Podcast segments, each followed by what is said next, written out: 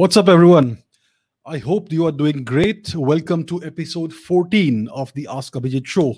Today, we talk about geopolitics and great power competition. So, let me first again define what geopolitics is. Geopolitics is a sport, it is a sport in which you make up the rules as you go along. It is a competition for the resources and control of the entire world. So that's what geopolitics is, and there are no rules in it. Whatever rules apply to you are they depend on how powerful you are and how influential you are and how much how much resources you can control. So that's what geopolitics is, and that's what we're going to dis- uh, discuss today. It's the competition with, between the various great powers of the world. And you have asked me wonderful questions, so let's get right into it with question number one. So Gaurangi asks, which is the most important factor that makes a country a superpower? So the most important factor that makes a country a superpower is the ability to project hard power globally on a global scale. So what's hard power? Hard power is military and economic power and diplomatic power. So diplomacy serves to augment your military and economic power. You cannot have an efficient uh, diplomacy without the backing of your hard power, which is the military and economic power. And economic power can be hard or soft depending on how you use it. So that is what makes a country makes a country a superpower the ability to project hard power on a global scale at short notice so you can get things done almost immediately when required so, as of today, by this definition, there's only one superpower, which is the United States. It's the only country that can project power globally at a moment's notice, at will. And China is the other country that aspires to be a superpower. It is at present not able to project hard power on a global scale, but it aspires to do so. It is building the infrastructure that is required to be able to do that. So that is the most important factor that makes a country a superpower. This is an excellent question to start off with. Gorangi again asks, what is the place of India in the power competition? And in what way does our nation need to develop to a great extent? So, once again, let's take the uh, definition of power, real power, national power. So, national power is made up of a number of factors. It's called comprehensive national power. It uh, takes into account the kind of leadership you have, the kind of uh, governance structure you have, the military power at your disposal, the economic power at your disposal, the kind of alliances you have, and all that. So, all of that is taken together a measure of your comprehensive national power. Also the kind of natural resources you have and access to resources and all of that. So that makes up your comprehensive national power. Now in the power competition what really matters is your ability to project hard power beyond your boundaries. So let's take a look at our map. The map is our best tool. It's, it's our best friend for understanding things so this here is the map of the Indian uh, of India and its surrounding regions. So let's ask ourselves how far is is India able to project hard power, economic and military power beyond its borders? Let's go west. Can India project power in Pakistan? Not really. Forget about Afghanistan, Iran, it's too far. It's cut off from those places. What about Central Asia? India doesn't really have much influence there and no means of really projecting hard power. Tibet used to be in the Indo sphere. Now it is part of China. India has no influence there whatsoever. Nepal, Bhutan, well, so so. Nepal and Bhutan are both. Nepal is very much leaning towards China, and India has done nothing to stop that. Bhutan is again being encroached by China, and India is not really able to help it out. When it comes to Myanmar, I think there's a lot of Chinese influence there. Bangladesh, well, Bangladesh and India's relations are not, well, not not great, not bad, but not great either. What about other countries in Southeast Asia? India hardly has a presence. Sri Lanka, we know the situation with Sri Lanka, the fishermen that Sri Lanka keeps capturing or sometimes even shooting to death. And the Maldives, well, Maldives and India have had a fraught history in recent times. So, as you can see, India doesn't really have the ability to project real power beyond its borders, at least on the land borders. India has the go- golden opportunity to to basically make the Indian Ocean region, this entire vast region of ocean, its own. India can do it. India still has the opportunity. But to do that, you need to have a strong navy. You need to have a blue water navy. So much of the global shipping trade goes on through Indian waters. So, for example, when you when uh, trade when ships are coming through the Suez Canal and through the Gulf of Aden, they pass through India's Lakshadweep Islands okay over here in order to go eastwards. So they pass through basically indian territory indian waters. And even while going towards the strait of malacca over here they again pass through the andaman islands. So india basically has the potential ability to control global shipping and global trade just by having a, an, an efficient and, and and good navy you know a proper blue water navy so India keeps saying that uh, the Indian Ocean region is our strategic backyard, but slogans don't make it your strategic backyard. You need to take action. If India were to develop a navy, a proper navy, like 300 ships strong, which means at least 100 ships can be deployed at any given time, then the entire power equations of the Indian Ocean region and much of the world would change instantaneously, and India would be taken seriously as a significant global power. As it stands today, India is basically at best a regional power. That too only because of its size, not because it's able to influence its neighbors. So that is the situation as of today. India is a potential superpower. I keep saying that. India can become a significant global player in just 10 years' time if it would basically develop its hard power. Hard power is economic strength and military strength. Economic strength is being developed to some extent, military strength is being completely neglected as we speak right now.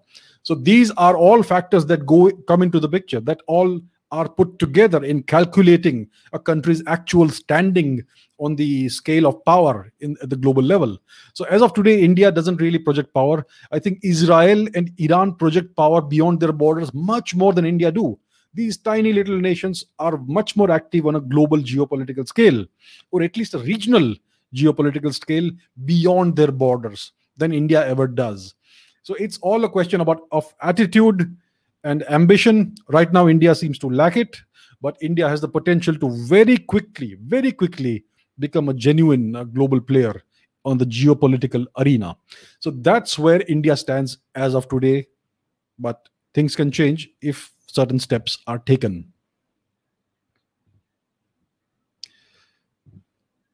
Okay, Advait asks, what is Japan's role and significance in this power play, as it has one of the most efficient human resource managements in the world? Yes, you are right. In uh, Japan uh, is one of the most uh, optimized countries in the world. It has one of the most efficient systems of governance and business, and it was some of one of the best industries, industrial ecosystems in the world. It has uh, the best cutting edge research and uh, and development. Japan is considered to be a shadow nuclear power, which means it can it doesn't have nuclear weapons, but it can have nuclear weapons next week if it wants to and it can have delivery systems too next week if it wants to. So that's the level of technological advancement japan has. But as as things stand today let's take a look at the the map of japan. So here we are. Let's go towards japan. This is where japan stands. So japan occupies a very interesting and significant position in the geography of asia. It essentially cuts off much of the pacific from china because Japan goes all the way to these islands here, you know, Okinawa, etc., all the way to Taiwan. So that's one of the island chains that China is always so concerned about. So Japan occupies a very uh, strategically important location geographically. Japan is a pacifistic country. It has a small armed, uh, small army, an armed force, so to say. They call it the defense forces so, uh, since the Second World War ended, Japan has been uh, basically militarily very inactive, very dormant. It does maintain a military, it does have a reasonably good navy as well. But the entire focus of its armed forces is on defense. There is no offensive. Uh, well, it has never taken any offensive uh, attitude ever in the past 70 plus years. So Japan is a significant power, but it doesn't project power beyond its borders. Even if you look at Japan's economic policies, economic can also be a, a, means of projecting power beyond your boundaries beyond your borders but if you look at the way japan conducts itself economically and the way china conducts itself economically you will see that china is intent on an ever-ending expansion and, and projection of power using all means including economic means which is one of the very important components in china's foreign policy. Whereas japan does not indulge in the kind of economic practices and trade practices and mercantile practices that china does. Japan does not try to beggar its neighbors. It doesn't indulge in mercantilism. It doesn't uh, try to lay debt traps on its neighbors. It essentially indulges in fair trade practices more or less. I can't say all of these practices would be good but if you compare the two it's it's a difference between heaven and hell black and white. So japan does it doesn't have the ambition to be a global geopolitical player. It is content to be a peaceful and uh, developed country and to live in peace and let others live in peace. How long that will last? Well it all depends on china's uh, attitude. China has a big grudge against japan and because of the events of the second world war and china always uses these historical pretexts to bully other nations so there is a ongoing land dispute uh, between territorial dispute between china and japan and china has been bullying japan in various ways for a long time so Japan is a significant economy. It is one of the most technologically advanced nations, but it is not a global player on the geopolitical scene because of its pacifistic constitution and because it is defense oriented. It has a very strong navy, FYI. Its navy is more powerful than India's navy, significantly more powerful than India's navy. What is the measure of a navy's strength? So most people answer the number of ships a navy has uh-uh, that's a wrong answer. The strength of your navy doesn't depend on how many ships you have. The strength of your navy is directly proportional to how many missiles you can deploy at sea on a given day. And the Japanese navy can de- deploy more than a thousand missiles on any given day. So at right right now, as we speak, it has at least a thousand missiles deployed at sea right this moment. Maybe more, maybe 1500 or more. So that is the strength of the Japanese Navy. The strength, the power of a navy is measured in the number of missiles, anti ship, and other missiles it can de- deploy at any given time. So Japan's uh, navy is much more powerful than India's navy. Its submarine strength is very good. It has very, very advanced submarines. So these are factors that, that China is wary of. But as I said, Japan's entire outlook is defensive in nature as of today and that's why it is not a very big player on the geopolitical scene even though it can become one if it chooses to or if it is allowed to by its overlord which we will come into which we will get into uh, in a in a few moments. So that's where japan stands uh, that's where japan stands in the global power uh, power play position okay pink line cabs asks how does how does a small country like how has a small country like israel made a dominance like this but the whole arab world has not been successful? That's a great question. We haven't really discussed israel much until now so let's talk about israel. As always we took take a look at the map. Okay uh, okay let's go westwards from india. Let's go to the middle east and to the Mediterranean region, the Eastern Mediterranean. So this here is Israel, the nation of Israel. And as you can see, every single neighboring country is its enemy. They all want Israel to be gone. They want Israel to disappear from the map. They want to erase this nation from the map. This tiny little desert nation. It's not a desert nation, but yeah. So they they all want Israel to be erased from the map, and still here it is. Israel is still there, and the question is, the question is, how is a small country like Israel able to be so dominant, but the Arab world has not been so successful? So the reason Israel has succeeded and prospered and thrived is first of all because of help from the West. A small country like this, with so few resources, cannot survive on its own unless it gets external help. Now, Israel has a very powerful and influential and politically active to some extent Jewish diaspora across the world, especially in the Western world, especially in the United States. So the United States has been a very strong ally of the Israelis over the over, ever since Israel was was recreated in the 1940s. So the Americans have propped up Israel to a great deal. The British have also helped Israel. Nowadays, there are political problems with, between Israel and the US. Obama was very, very, uh, he was very antagonistic to Netanyahu and Israel in general.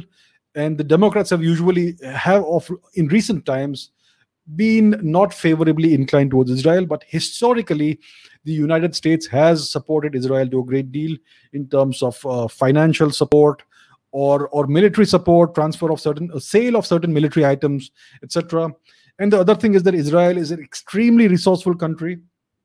So uh, the Israelis have always had this siege mentality, and you can't blame them for it because they are surrounded on all sides by enemies. They have fought numerous wars, etc. So they basically the entire adult population of Israel is basically they're professional soldiers. They all undergo proper military training. They all serve as soldiers and they are all ready to serve in the armed forces at a moment's notice. And israel has a very powerful uh, security service intelligence services the so-called mossad and the shin bet etc which enables israel to project power essentially at a global scale to some extent uh, it can target uh, forces that are, that are antagonistic towards Israel anywhere in the world.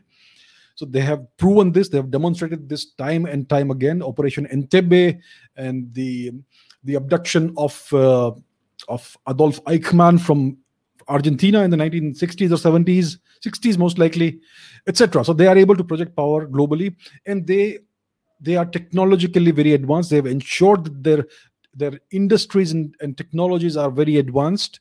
They have this uh, startup culture. They have this entrepreneurial culture. You know they encourage all that a lot. And they have ensured that they develop the best technology. So these are the factors that have uh, enabled israel to uh, to stay uh, independent to stay uh, to ward off the enemies and let me also mention the most important factor israel has nuclear weapons Israel is a nuclear it's an undeclared nuclear weapon state.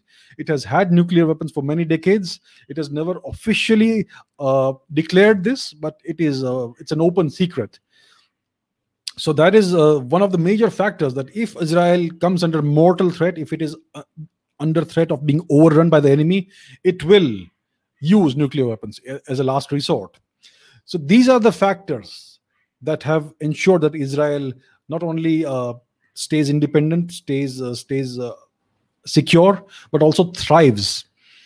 So that is the reason why Israel is doing well, and why are the Arabs not doing well? Because well, the first thing is that the entire uh, Middle East, it's always under crisis, right? The Middle East crisis has been going on for decades. Well, it's the Western powers to some extent that have ensured that this region is always under crisis so that they are able to project power there and interfere and uh, basically uh, basically control the various actions of various governments by playing sides etc so that is one reason. And the arab nations are essentially basically these are artificially created nations. The borders that you see today are artificially drawn borders. Uh, this was all once under the ottoman empire and then under the british empire and uh, various countries were controlled by various uh, western powers and when they left the region they drew these arbitrary boundaries so these boundaries will change over time as boundaries naturally do. So things will eventually someday come to some sort of of a balance or equilibrium. So that is the reason why the all these Arabic countries and the basically the entire Islamic world is always divided and in a state of turmoil. This is the legacy of colonialism and the legacy of their internal divides and all that. It's a very complicated story, but to a great extent, it's been fomented and kept going by the West to a great extent. And that is also the reason why Israel has been supported so much by the West to keep this entire Middle East cauldron boiling. So that's how geopolitics is played power projection. Okay, this is by Vandit Singh.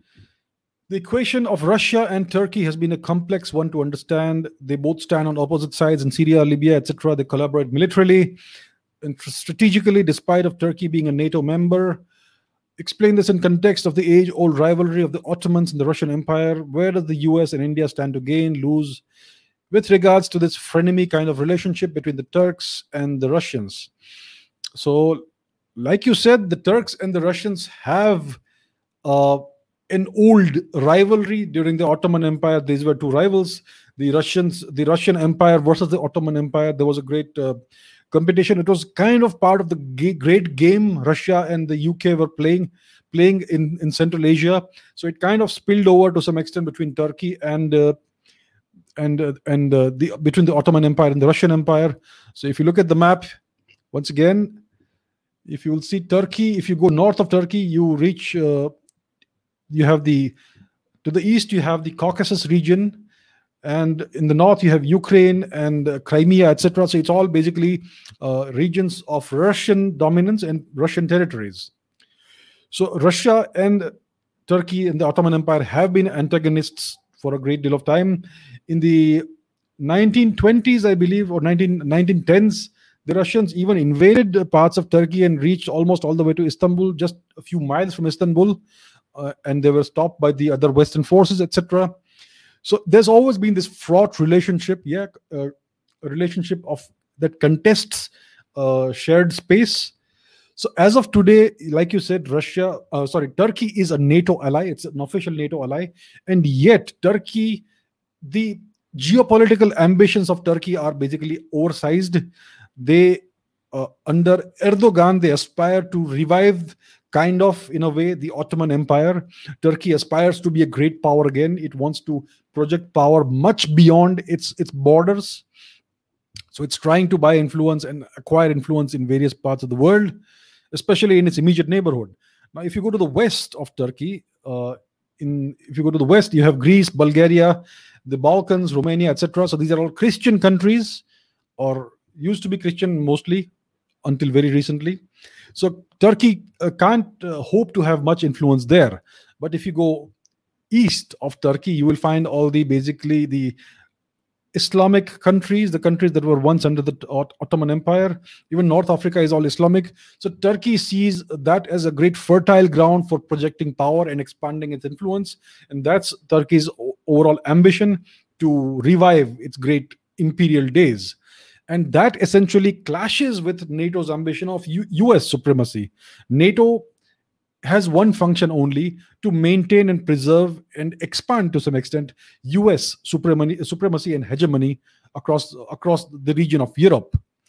So Turkey's ambitions clash with that. They are at cross purposes.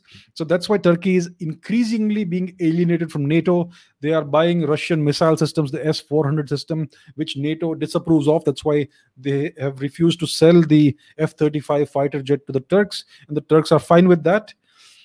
So Turkey and Russia now seem to be uh, having some kind of rapprochement, some kind of uh, they are growing closer together, even though they do clash at times. Turkey, uh, in a couple of two three years ago, shot down a Russian jet, killed a couple of Russian fi- Russian pilots, or at least one fighter uh, fighter pilot. And yet, wherever their interests align, they are cooperating because Russia also seeks to maintain a sphere of influence which is beyond its borders. So Russia sees the Central Asian republics, Kazakhstan, Uzbekistan, Kyrgyzstan, Tajikistan, Turkmenistan, Azerbaijan, Georgia, etc. It sees this region as part of its natural sphere of influence. And Turkey also sees these Turkic Central Asian neighbors, Kazakhstan, Uzbekistan, Turkmenistan, etc., as part of its natural sphere of influence. So there is a conflict there, but there is a scope for cooperation for now, temporarily also. Even Azerbaijan so that is the situation right now. This is a temporary, uh, temporary uh, convergence of interests. Turkey and Russia are likely to remain long-term rivals, but temporarily they are cooperating wherever they can because Turkey is slowly drifting away from NATO and from the US, and the Russians basically their biggest threat is the US because the US is essentially surrounding Russia with uh, with various military bases and uh, pointing missiles at, missiles at Russia. So that's why, as of now, right now, their in- interests converge to some extent. So they are cooperating, and that is the nature of geopolitics. There are no permanent enemies, there are no permanent allies, there are only temporary alliances and temporary adversaries. So, right now, like you said, Russia and Turkey are frenemies, but this is not a long term arrangement. This is a temporary, fleeting, transient arrangement, and we shall see how it goes. How does it affect the United States? Well, the United States is not happy with the way Turkey is drifting away from its orbit. And uh, what does India stand to gain? Well, India doesn't really have any power projection ambitions or plans or any presence in this region. So India doesn't really stand to gain much or lose much. Of course, if Turkey gets more powerful, and because Pakistan and Turkey are natural allies, it will be problematic for India. So to that extent, it could be problematic for India as well, because India and Turkey traditionally have been on opposite sides of the table, uh, never allies, never really uh, culturally, culturally or any other way aligned in any manner. So basically, Turkey and India, you could say, are in a have always been in a mild state of hostility or antagonism. Turkey has always supported Pakistan, especially of late. So in that to that extent, it is not good for India. But all India needs to do is start exerting its own uh, strength and, and uh, influence abroad to change things. So that's where things stand as of today vis a vis the relationship of Russia and Turkey. Okay, Arjun asks Do you think China will be the next Soviet Union? Means, will it collapse due to communism? I have heard many Chinese are unhappy with the current, current government. You see, China is not a communist nation. China says it's a communist, Marxist, socialist nation, etc. But the truth is that it's an out and out capitalist nation. It's fully capitalistic in, in nature. It has billionaires. Uh, a Chinese billionaire is born every other day, and a Chinese billionaire dies of some reason every 15 or 20 days. That's what's happening in China right now. So China is completely fully capitalistic, right? It's a fully it's it's trying to industrialize fully. It doesn't really it is socialism is just lip service. Marxism communism is just lip service. It's basically uh, the rule of one party. It's an imperial state. So it's basically reverted to the traditional chinese form of governance which is the imperial system xi jinping may be called the president or whatever but is actually the emperor. And the ccp the chinese communist party is the current ruling dynasty.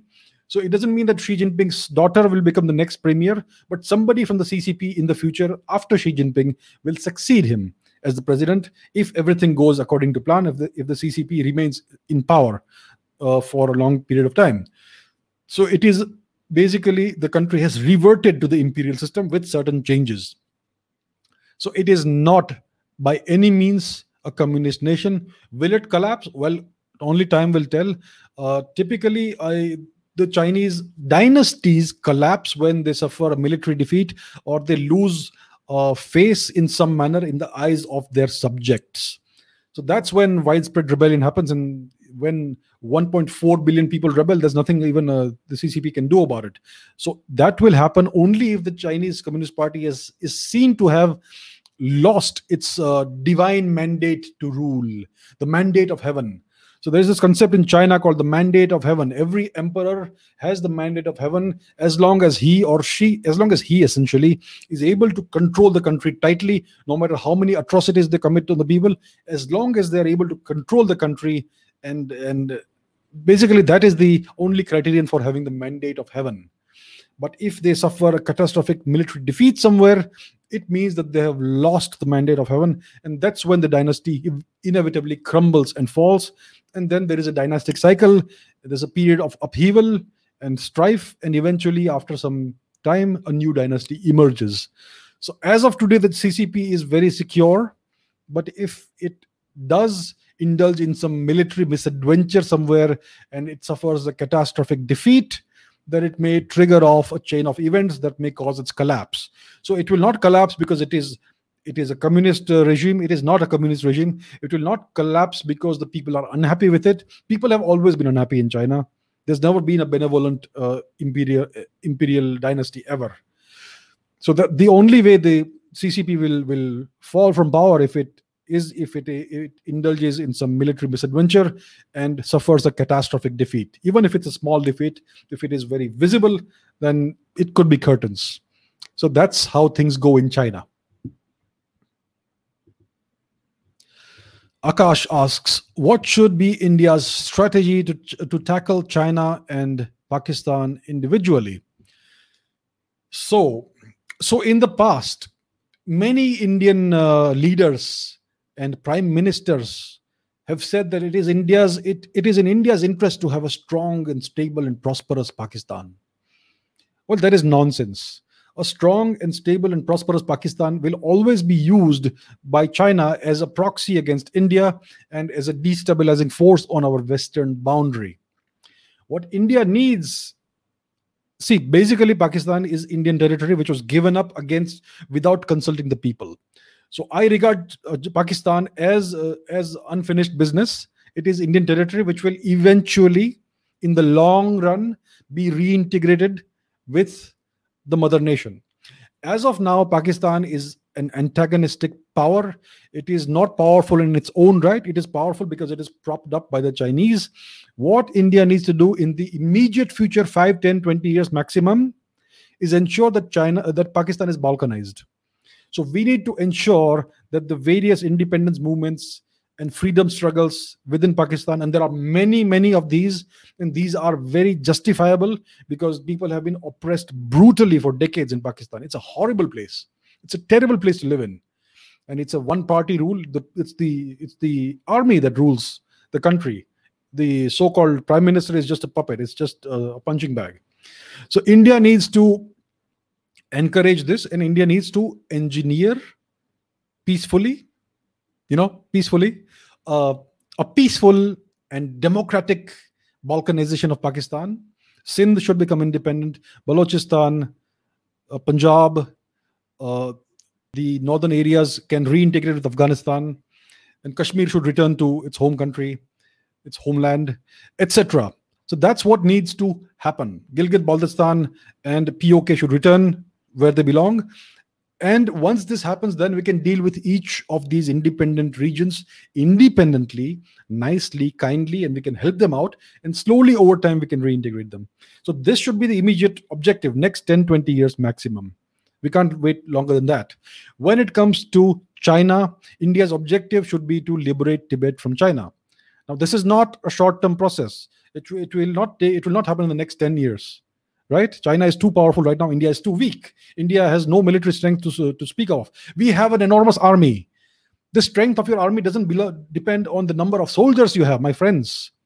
Your soldiers may be the bravest soldiers in the world. It matters not at all. 1962 also we had the bravest soldiers in the world. What matters is the equipment, the infrastructure, the and the technology and the hardware. It all depends on the hardware, the technology, and the kind and that's what matters. The the quality of your heart how brave you are doesn't matter anymore in warfare. So that's what india needs to enhance. India needs to invest in its armed forces. And one day maybe we should give ourselves a 10 20 year uh, time limit. We can basically engineer the freedom of tibet from illegal and brutal chinese occupation so if we can do that then india's northern northern border will again be peaceful. It will again be an, a, a culture that is basically the same as our culture. It will be people who are basically uh, very, very friendly towards us. We could if tibet was free we could even have open borders with them the way we have with nepal. So all the border problems would go away if that would that were to happen. So that should be the objective vis-a-vis china and pakistan with china it's all about tibet with pakistan it's all about basically uh, helping these independence movements out because these are these are valid independence movements that, that this is an artificial nation it has no business existing right Pakistan has never existed before 1947. There was no nation of Pakistan. There was no concept of Pakistan. Even today, Pakistan is an artificial nation. It, it doesn't have an identity and culture of its own. It's all borrowed. So this nation has no business existing. It is Indian territory, and we need to engineer peacefully in the best optimum way possible. It's slow but steady reintegration into India, and the starting process is to balkanize it peacefully. So that's what India needs to do vis-a-vis Pakistan and China.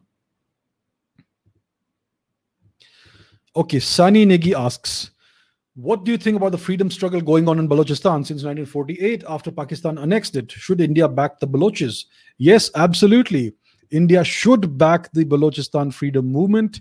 India should ensure that Balochistan gets freedom from the Pakistani occupation. Balochistan was a free nation, and the Pakistanis under Jinnah invaded and occupied it and annexed the nation, and the Indian government did not even uh, raise an eyebrow. So India needs to ensure that Balochistan gets freedom from this tyrannical, oppressive Pakistani occupation. They are essentially murdering the Balochis. They they are marginalizing the Balochis and extracting all the resources from the land. It's a resource-rich region. It's also a wonderful maritime region. It has a nice port uh, called Gwadar, which basically was uh, was offered to India by the Sultan of Oman, and India refused it. So it went to Pakistan. So India needs to support the Balochistan freedom struggle. It is a just freedom struggle. India needs to ensure that Balochistan is liberated or they are able to liberate themselves from Pakistan. And India will run into opposition from Iran as well because part of Balochistan is currently in Iran. The Iranians have also occupied the western region of Balochistan. So if the eastern region were to become free, there would be the same sentiment in the Iranian occupied portion of Balochistan, which will be a story for another day.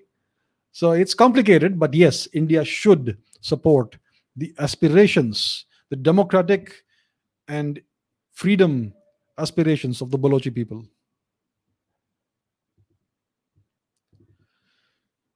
Okay, this is by Tsapise. Um, China has become a powerful country to, to reckon with. Yes, all that. Uh, so, if one day India becomes an economic powerhouse like the US and China, is there a possibility of these Western countries plus the US treating India, treating us the same way they are treating China? Yes, uh, this is a wonderful question, brilliant question. So, see, here's the thing about NATO and the US alliances the objective of these alliances of NATO or any other alliance the US has, the Five Eyes alliance or any other alliance, the objective is simple. It has a one point agenda to ensure that US, the United States, remains the primary superpower, the only hegemonic force in the world. It is to ensure the continuity of US supremacy and hegemony. That's all. That's a one point agenda. It only serves the US in the long run. Yes, it does throw some crumbs at its allies etc. But even when it comes to the Five Eyes Alliance, the five uh, Anglo Saxon nations, the United States, Canada, the UK, Australia, and New Zealand. So these are five nations with the same ethnic structure, the ethnic origin, and the uh, the geographical origin, the UK. Even in this alliance, which is supposedly the closest alliance at all, Five Eyes, even in this alliance, the US t- uh, treats every other country as a junior partner. Uh, in the 1990s or 2000s, I believe, the US sold some uh, fighter aircraft to the Australians, and the Australians found that they could not use them to target uh, anything except what the US wanted them to. So the code inside the computers of these fighter plane would not allow Australians to target certain uh, certain targets. They would need to take permission from the Americans to do that. So basically, these fighter planes that were sold to the Australians were basically useless. So that's how they treat even their closest allies. And then the Australians had to re engineer the entire computer code in order to make the planes work and be actual owners of the plane, of these aircraft, these F 16s, I think, or F 18s, I'm not sure. One of those two. So the United States will not ever tolerate any country trying to rise to its level. And and the strange thing is that the rise of China is all thanks to the US. It's an enormous strategic blunder on the part of Richard Nixon and Henry Kissinger. So they thought they could uh, prop China up against the USSR. In another episode, I had spoken about the fact that China and the USSR nearly went to war. the uh, the Soviets had actually considered very seriously nuking the Chinese. It was Kissinger, it was Nixon who intervened and threatened the Russians with a reprisal if they were to nuke China, and that's how the, they saved China. And then they had this uh, diplomacy with the Chinese, and they agreed to support China's industrialization process. In the hope, they, they, they naively believed that if China were, be, were to become stronger, more industrialized, and more, more prosperous, then it would naturally become a democracy. How, how naive and foolish that sounds today. But it is the Americans that have basically helped China rise to where it is today. China would never have risen to where it is today if it were not for American support throughout the decades since the 1970s, since the late 1960s and early 1970s. So today, America has risen, has woken up to the fact that China is potentially an existential threat for them, and therefore they are doing everything they can to some extent, to some extent, to to slow the Chinese rise down if India were to try and rise to that level, it would invite similar, if not harsher, reactions from the United States and from the entire Western world, which is essentially, well, it is essentially run and managed by the United States. So, yes, they would treat us not the way they are treating China, they would treat us worse than treat China because India is not a strong military power or strong economic power comparable to China. India's economy is much smaller than Chinese, China's economy. India doesn't have the economic networks and all the alliances and all the dependencies of other countries the way China has. China has been systematically building this up since the 1980s. So even when China was a small, impoverished economy, it was still thinking like a global power. It was planning to be a global power step by step by step. So that is what India lacks. But if India were to aspire to do that, and if India were to take steps to do that, it would invite similar responses from the US and from the West. And you see this all the time. India is slowly uh, rising as an economy and uh, in some other ways. And you can see the hostile reaction of the Western media towards India. It's like hostile across the board. They try and focus on only the negatives. They try and portray India in an extremely negative manner. So you see that all the time anyway. So if India were to really start rising, then god forbid you know the, the reactions will be much harsher so that is is the truth okay priya samantha asks explain nagaland's insurgency why are most nagas christian so this is about india but it is very much related to geopolitics and therefore let's let's take a look at this so my dear friends do you know where nagaland is I have found that many Indians don't know anything about the northeast of India. So, so just assuming that our education system has not provided you with this context, let me do that. So here we are back to India. Let's go into the eastern region of India. This is the so-called northeast of India. Over here you have Bangladesh. Here you have Myanmar or Burma. This here is basically Chinese occupied territory. To the north you have Tibet, which is Chinese occupied territory. So this is the northeast of India. To the north, you have Arunachal Pradesh. Here you have Assam. And here we have Nagaland. So Nagaland is a state, it's a region that has seen constant insurgency for decades. And like you said, it's a Christian state, it's a Christian insurgency. So let's go into the history of this region a little bit. So people in India, the majority think of Nagaland as related to the mythical Naga people of the Mahabharata that is not so. The people of Nagaland are not related to the Naga people of the Mahabharata era, not at all. This is a new term the British created. So here's the truth about the people of Nagaland. They are not one ethnicity, they are not one people. It's a diverse array of tribes who don't even speak each, other's language, who don't have, even worship the same gods, they don't even have the same culture, it's all it's a diverse fragmented bunch of tribes who have nothing to do with each other. Some of them can't even speak each other's language.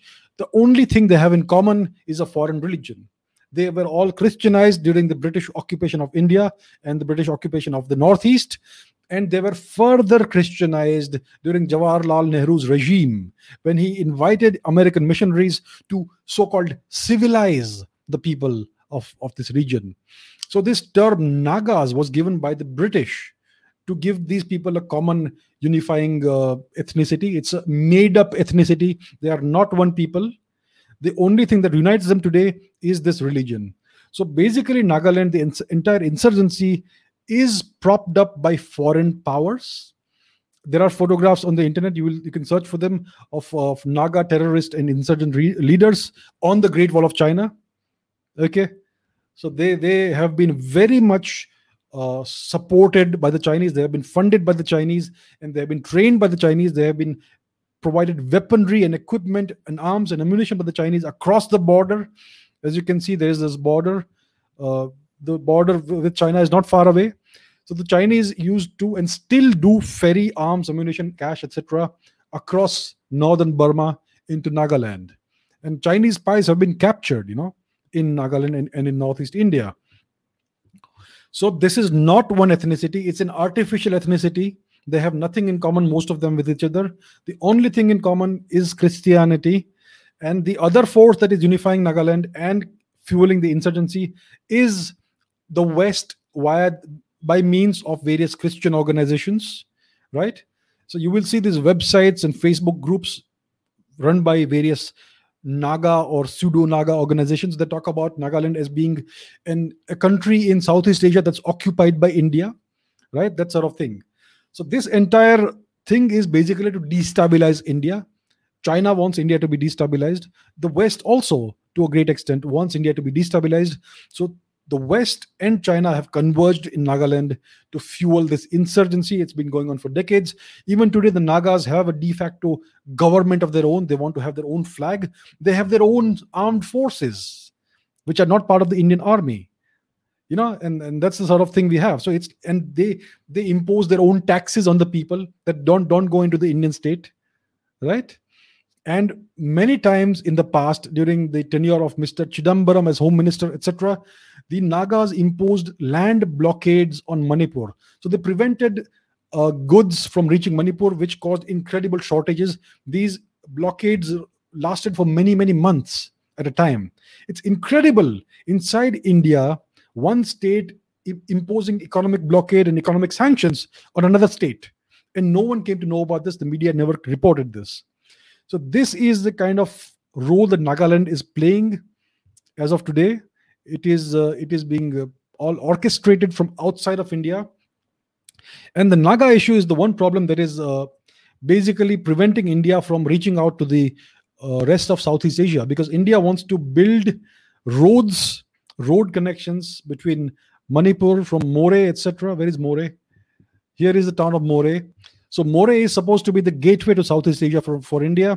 Uh, there will be a road connecting Moreh all the way to, to Yangon and all the way down south to Singapore. That's the plan. And even a railway line, which will connect uh, Manipur and uh, the other parts of Southeast Asia. So that's the plan. It's been there for decades. And because of this Naga insurgency, it's not coming to fruition. So India needs to solve this Naga issue. India needs to cut off these external influences in Nagaland. We have to understand this Naga ethnicity does not even exist. It's a fake ethnicity. It's a number of tribes. If they were not Christianized, they were all polytheistic tribes and they would all be considered to be Hindus. They would all consider themselves to be Hindus, the way the tribes of Arunachal consider themselves to be Hindus. But today, even Arunachal is being Christianized. So these are all foreign influences. These are not religious influences, these are all tools of geopolitical coercion. So that is the game that's being played in the Northeast. Uh, rapid uh, in, in, influx of foreign culture, even foreign migrants, etc. It's a very complicated thing, but India needs to get its uh, get its act, act together, especially in Nagaland. This cannot be allowed to go on for too long. I think things are much better now compared to 10 years ago when Nagaland was imposing these blockades on Manipur. So I think it's being handled to some extent right now. Maybe it's a longer process, so let's wait and watch. But that is the truth about Nagaland, and it's a brief history of what's been going on there. Okay, Debbie asks, why is China picking up conflicts everywhere at the same time? What was the in- intent behind the Galwan intentions? It looked well thought out. What did they accomplish? China is China has basically uh, territorial disputes with almost all of its neighbors. If you look at the nation of China, it has it claims part parts of Mongolia. It has already absorbed the so-called Inner Mongolia. It wants more. It has territorial conflicts with with uh, every other nation that you see over here, with Kyrgyzstan, with Kazakhstan, with Tajikistan, with Afghanistan, with everybody, everybody, even with uh, with Myanmar, with Bhutan, with Nepal to some extent, and uh, with the Japanese. So basically, they are trying to keep every single neighbor off balance. Maybe they will someday hope be hoping to acquire the territory in the future, but the main intention right now is to keep every neighbor destabilized, to keep bullying each neighbor, to do this this salami slicing. You take little slices of territory one at a time, a few meters here, a few meters there. You just keep slicing away. You keep doing this pinpricks, and you keep the neighbor off balance at all times. That is their strategy. Galwan was part of that. They were getting really aggressive, and they got something they did not, basically, they did not uh, expect. They got a bloody nose. Uh, a whole bunch of the soldiers were killed. Many more soldiers than Indians died. So that was a very big wake up call for them. And as you can see, after Galwan, nothing has happened. Probably because they have accomplished a lot more with their virus than they could have accomplished with border disputes or wars. But that is the intention behind all of their border conflicts and all of those conflicts. And the reason they have kept the border with India undemarcated is so that they can keep on exerting pressure on India and keep on bullying India. So India will never have a settled northern boundary. And in the future, at a time of their choosing, they can try and do more incursions or try to nibble away at more territory. So that is the entire modus operandi of the, of the Chinese. And that's what India has to contend with. That's what every neighbor of China has to contend with.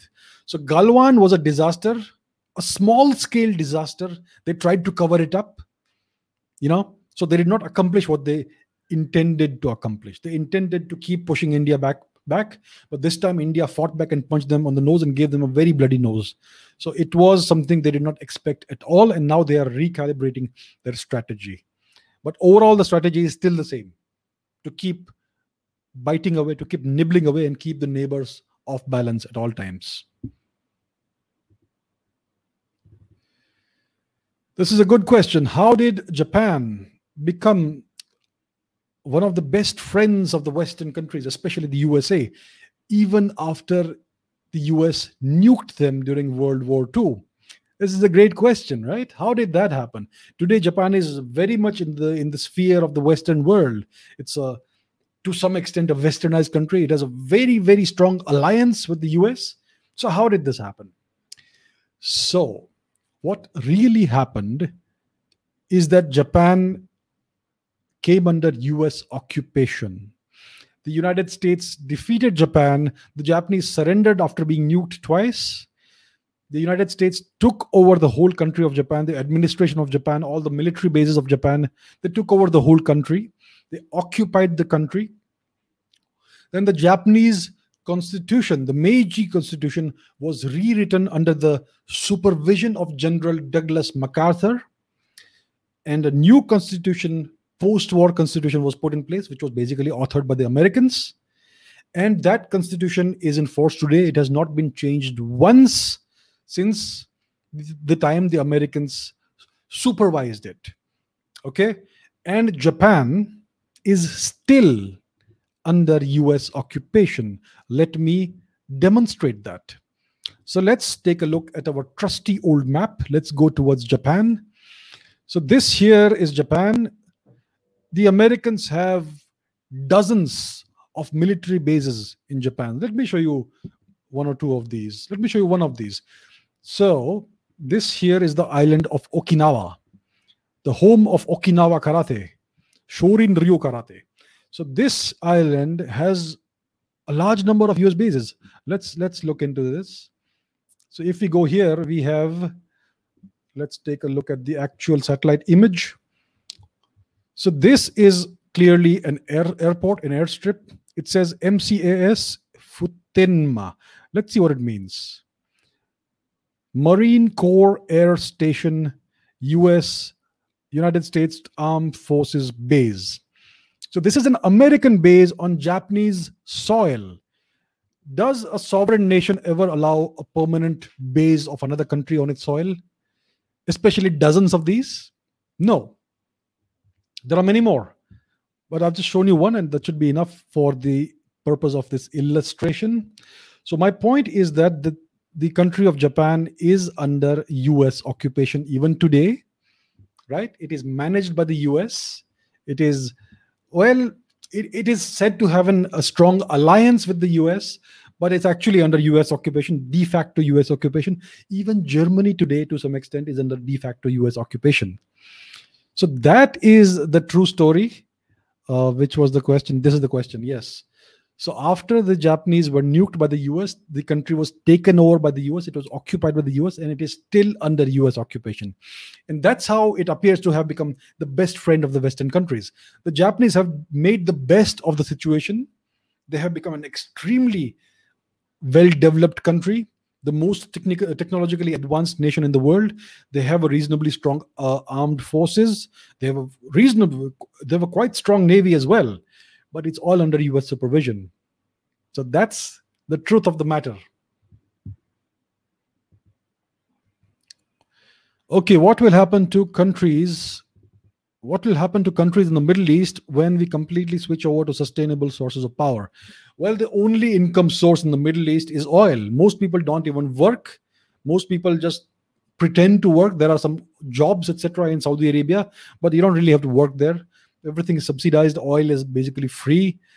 But now that other sources of energy are becoming slowly gradually mainstreamed the, saudis and the other middle eastern countries are beginning to feel the pinch. So they are trying to make uh, future plans contingency plans or what happens when uh, that free money uh, kind of dries up. Because the entire boom that you have seen in the middle east all these beautiful glittering cities and all it's all because of the oil boom. It's all because of free money that came from oil that, that basically pours out of the ground. So they have done nothing. They have done no work to actually earn all this. It's just been uh, the blessings of of the gods. So when the world starts switching over more and more to other sources of fuel, to other sources of power. It's going to be crisis time for the Middle East. The region will go deeper into instability, and it's going to be an interesting time. So, you know, this prosperity that they are enjoying will not last forever. And uh, it is now a matter of time before their, their free free income dry, starts drying up. So the next 20, 30 years will be very interesting for the for the Middle East. It's going to be a very turbulent time in the Middle East. Interesting. Anusha asks, with India's foreign policy alignment to this, towards the US, has it sacrificed India's erstwhile allies like Russia and Iran? Is this also one of the reasons for China's aggression towards India? Well, I would uh, beg to disagree. Uh, first of all, Iran was never an, an ally of India. Iran has always supported Pakistan, at least softly, when it comes to Pakistan's conflicts with India. Uh, there was one of the wars, was it 65? Most likely 65, when the Pakistanis flew all of their fighter planes to Iran in order to safeguard them from Indian bombardment. So the Iranians allowed this. So they took the side of Pakistan in this uh, conflict, in this war with India. The Kulbhushan Jadhav affair, the man, our man, was kidnapped from Iran, from Iranian soil, and he was handed over to the Pakistanis. So Iran has never been an ally of India. It's always well, we have had reasonably okay relationships with a relationship with them because we we wanted their oil, we needed their oil, and they were also in dire straits economically because of various sanctions. That's why they valued India as a, a regular buyer of oil, and that's why the relationship has been cordial and okayish, but it's never been an ally. As far as Russia is concerned, the USSR was basically India's patron state during the Cold War. India was a satellite state of the USSR. It was never an ally, it was a client and customer relationship. The USSR was the senior partner, senior partner, The and India was a junior partner. It was the it, it held the begging ball to the Soviets, and the Soviets gave us various crumbs, and India's economy crawled along uh, the the so-called the much derided so-called offensive term, the Hindu rate of growth, which is actually the Nehruvian rate of growth. So it, it, so after the second after the cold war ended after the ussr collapsed the relationship between india and russia changed drastically. Russia lost much of its geopolitical influence. It lost much of its hard power. It became economically almost destitute. So it was in no position to help india in any way whatsoever. And the relationship changed completely. That in ancient uh, that old what you call alliance no longer existed and it became a transactional relationship. So today it's no longer in any way an alliance. India and russia still trust each other to some extent. There is a very cordial relationship between the two leaders. And between the bureaucracies the foreign uh, affairs uh, ministries etc but these two nations are not allies by any stretch of the imagination. Now, why has India shifted towards the US? Because of it's a natural shift. It's a geopolitical realignment which is bound to happen. India came under increasingly uh, severe heat from the Chinese. The Chinese economy started growing, and their military power, power also grew uh, correspondingly. And the US needed allies to to basically counterbalance China. So India happens to be the natural ally or, or pseudo ally or quasi ally because it is the only significant uh, power in Asia that can possibly balance China or counter China. It's the only power in Asia that, that can do it. So that's why the Indians and the Americans are currently, so to say, natural allies. But the Americans will never want India to rise beyond a certain level. So, what is the reason for China's aggression towards India? China is aggressive towards everybody. China doesn't want any large countries in Asia.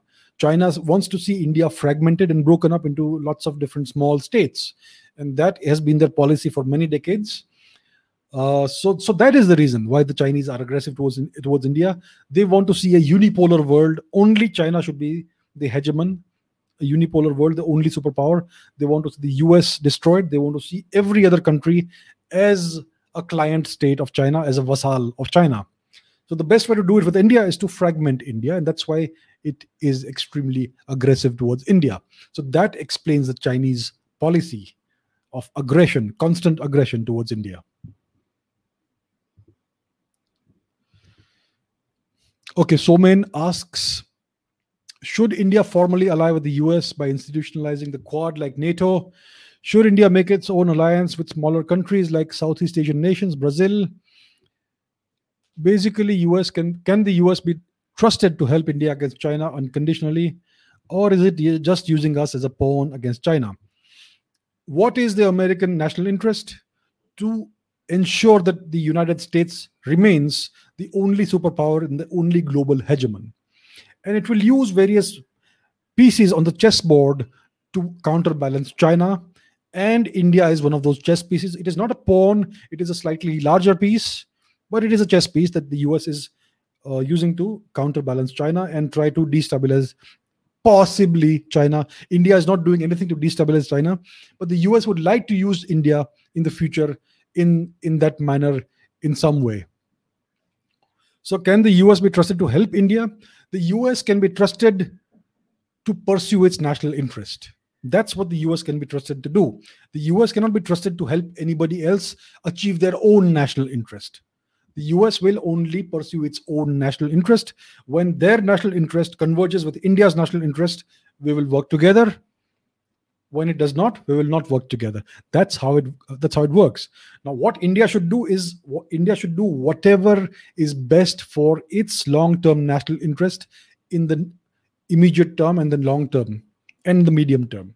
So right now, India is basically having a de facto quasi alliance with the US and the so-called Quad countries: Australia, Japan, India, and the US.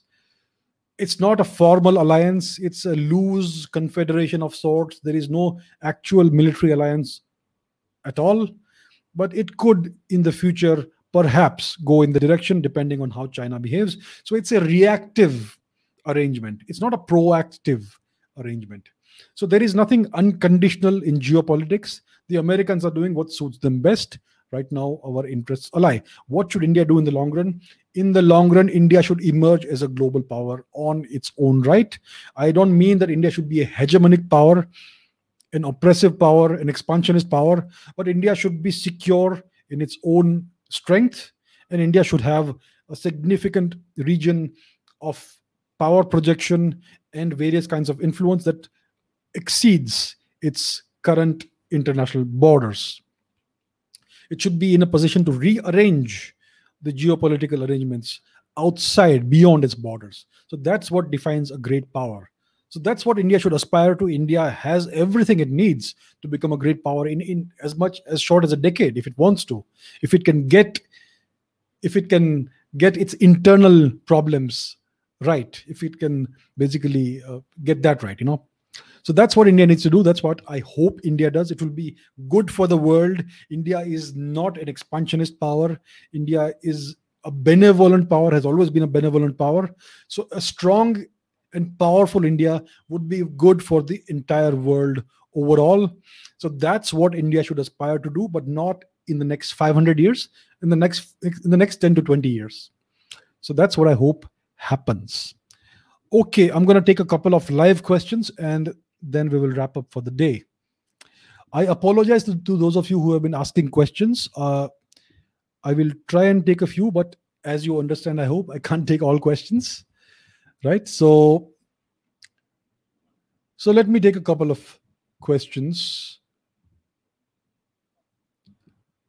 All right, let me see.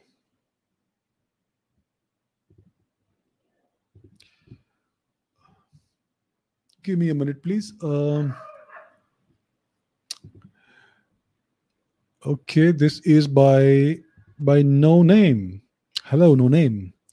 Is the world suffering from the outcomes of the great game earlier and even today? Only characters of nations changed as UK became the US. Similarly, Soviets raised China to divert and distribute enemy efforts. Like you say, I agree with you to some extent. The uh, great game never ended the great game is very much afoot even today. The UK, the, the British Empire morphed into the American Empire.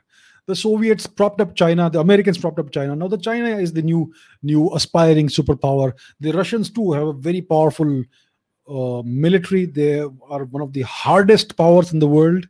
They can project power globally if they wish to. So there, there is the situation today. So the world is suffering from the outcome of history right? Everything is something that's left over from history. It's not just the outcome of the great game from 100 years ago. It's the outcome of everything that ever happened before. It's the outcome of something that happened 1000 years ago. It's the outcome of things that happened 2000 years ago as well. So that's why you have to understand history to see how the present day world came into being how it was shaped what are the forces and powers that shape the world. Why did they do that? What are the agendas? And what are the agendas at play even today? So yes, that's the way we need to uh, the that's the way we need to uh, to approach the study and, and analysis of geopolitics. Okay, Rohan Chaudhary asks, do you think there would be a satellite war during WW3 by launching missiles as an example? Well, that technology it does exist now. If there is a hot war a third world war like you say or even a regional conflict you could see satellites being targeted. So the united states has the ability to uh, target satellites. The chinese have this ability. The russians have this ability. And the indians we the indians have the ability to destroy satellites using anti-satellite weapons. So let's say in the future india and china enter into a conflict. There's a war limited war of or any war of any kind. Maybe there's a blockade in the malacca strait. Maybe there's a naval war after china conquers taiwan. Then their military then their navy is free to come into the indian ocean. So maybe there's a conflict there. So what they would want to do is they would want to disable india's naval satellites india's reconnaissance satellites. India would also want to disable chinese military satellites. So there could be this uh, space war in which satellites are taken out one one after the other so the, te- the technology and the capabilities do exist it's going to cause a disaster in orbit an enormous cloud of debris, and we will basically have to re- remain an earthbound species if that happens, because it will cause it'll create millions of debris in orbit around the Earth, and we won't be able to launch any rocket without it crashing into one of these debris and being destroyed. So that is something I hope doesn't happen, but the potential is very much there. So good question, sir. One last question for today. Okay, this is the last question for today. Please stop asking questions, my friends. We'll uh, we'll get we'll take more in the next episode. So this question says, what will happen if the chicken's neck is cut from India completely? Will India be able to persuade China to give back its territory? The only way to persuade somebody in geopolitics is by using leverage. Leverage comes in the form of power, power projection. So the first thing is India should never allow the chicken neck that connects. Okay, what's the chicken neck? Let me just uh, elaborate what that is in case we don't know. The chicken neck. Let me bring back the satellite image. So this here, the Siliguri corridor, is called the chicken neck. It's a very small piece of territory, 50 kilometers wide at its largest extent, that connects northeast India to the mainland of India. And I don't understand why we agreed to this sort of geography. So, this is a very disadvantageous geography. It allows China the opportunity, if a war were to eventuate, to, to try and cut this part of uh, India's geography off so that it can cut the northeast of India off from mainland India. And then, if that, that were to happen, then they could even take over the northeast of India. So, this is a very disadvantageous piece of geography. Um, what India can do in such an eventuality is take over Bangladesh rapidly and use that to access the rest of the country, northeast of India. So that is one thing we can do from a military strategic perspective. But the main thing is we should never allow this to happen. If China does it, then how can India persuade China to give it back? Only by military force. There is no other way India can persuade China to give it back in case the eventuality happens where China is able to capture that territory. So it's all about military strength, it's all about force, it's all about power, hard power, military power. And that is what lies at the very heart of geopolitics. A nation is respected on the geopolitical arena only to the extent to, to which it has hard power. Soft power is a mirage, it's a chimera, it's an illusion. India needs to stop hankering after soft power. The only power that matters is hard power, my friends. And that's what I would like you to take at the end of this discussion. Thank you so much. It was a wonderful, very interesting discussion, and we will continue this next week. But from from me from, for tonight, it is goodbye. So I will see you in the next episode. Bye.